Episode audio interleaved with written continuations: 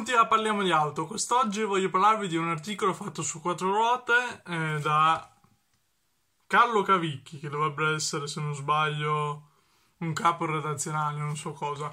È un articolo che mi fa pensare, cioè, che mi fa pensare a me quanto incapaci siano queste persone che non sono in grado di distinguere il, il SUV con eh, un fuoristrada. E già l'abbiamo visto con l'Under Rover, questa, questa questa questione qua, che continuano a, a dire che l'Land Rover sia un fuoristrada. No, è un SUV pieno di elettronica. E però purtroppo i giornalisti eh, avranno una mascherina a forma di soldi, sollo, ehm, che gli viene direttamente fornita dalle case di, di, di costruttrici, se no altrimenti questi, questi non riescono a guadagnare vendendo i giornali perché ormai la gente si è stufata ehm, non sono più accattivanti e questi guadagnano solo con la pubblicità con inserzioni fatte da, uh, molto spesso da un'unica eh, casa produttrice o un unico marchio, pezzi di ricambio, insomma, ehm, non sono in grado di essere una fonte libera eh, di informazione e quindi si ritrovano a scrivere delle grandi castronerie. Oppure spesso si ritrovano a fare delle video recensioni, però per non eh, dire eh, la verità de- di-, di ciò che penso della vettura, se no chi gli ha prestato la vettura dopo non gliela darà più un'altra volta, perché magari ehm, presenterà un altro modello, quindi il prossimo non glielo farà provare, per evitare questa situazione scrivono delle castronerie, scrivono delle falsità, si creano una loro realtà falsata che purtroppo eh, per le persone che non sono in grado di comprendere, ma eh, prendono tutto come un dogma ciò che i giornalisti scrivono, dicono e affermano, eh, è un, porta un problema perché questi eh, ci credono, prendono tutto come dogma, quindi eh, vanno a credere e si fanno un'idea sbagliata. Andiamo a vedere che cosa è stato scritto su um, Quattro Ruote. È un articolo che a me mi ha sorpreso già dal titolo, già dal titolo. Gomme da 35 pollici. Ha senso parlare ancora di automobili?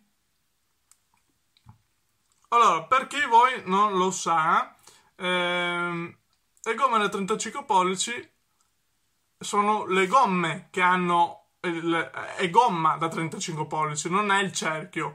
Il cerchio è piccolo, è da intorno ai cos'è? 15-16, è la gomma che sul fuoristrada la semente per avere più attrito, per avere più aderenza, per, eh, eh per fare fuoristrada. È necessario, è il minimo, uh, come posso dire, il minimo garantito per poter fare eh, fuoristrada, divertirsi ed essere in sicurezza.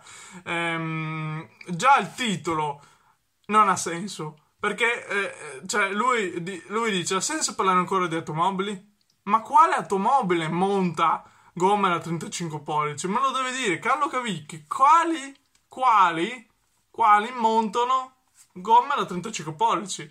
E come parlare? Cioè, e allora, eh, la Fiat 500 che ti monta cerchi da 18 con una gomma fina così, così come ancora vedi, eh? con una, un palloncino forse più spesso, ha senso? Ha senso una Fiat 500 da 18 pollici?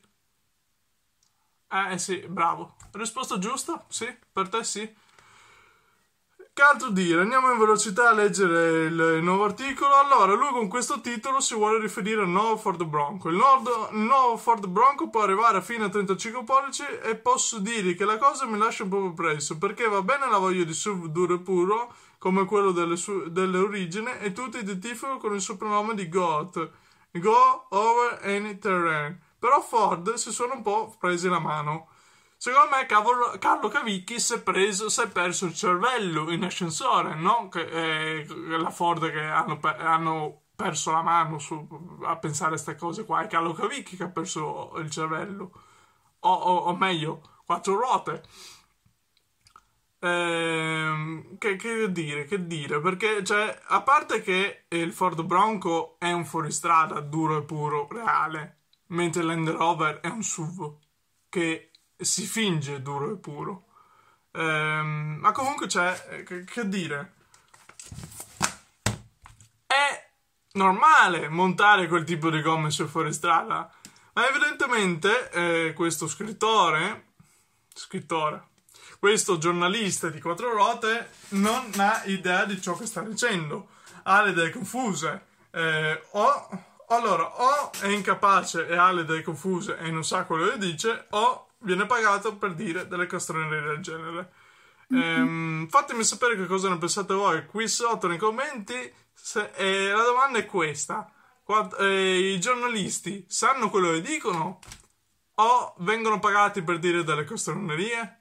O c'è una terza opzione: o ehm, vengono pagati per dire castronerie, ma loro, siccome non sono in grado di capire se sono castronerie o no, le scrivono ugualmente credendo che fossero vere. Secondo me questa è l'opzione. Vi aspetto qui sotto nei commenti. Ricordatevi di mettere un mi piace così io cresco e arrivo a più persone e porto contenuti migliori.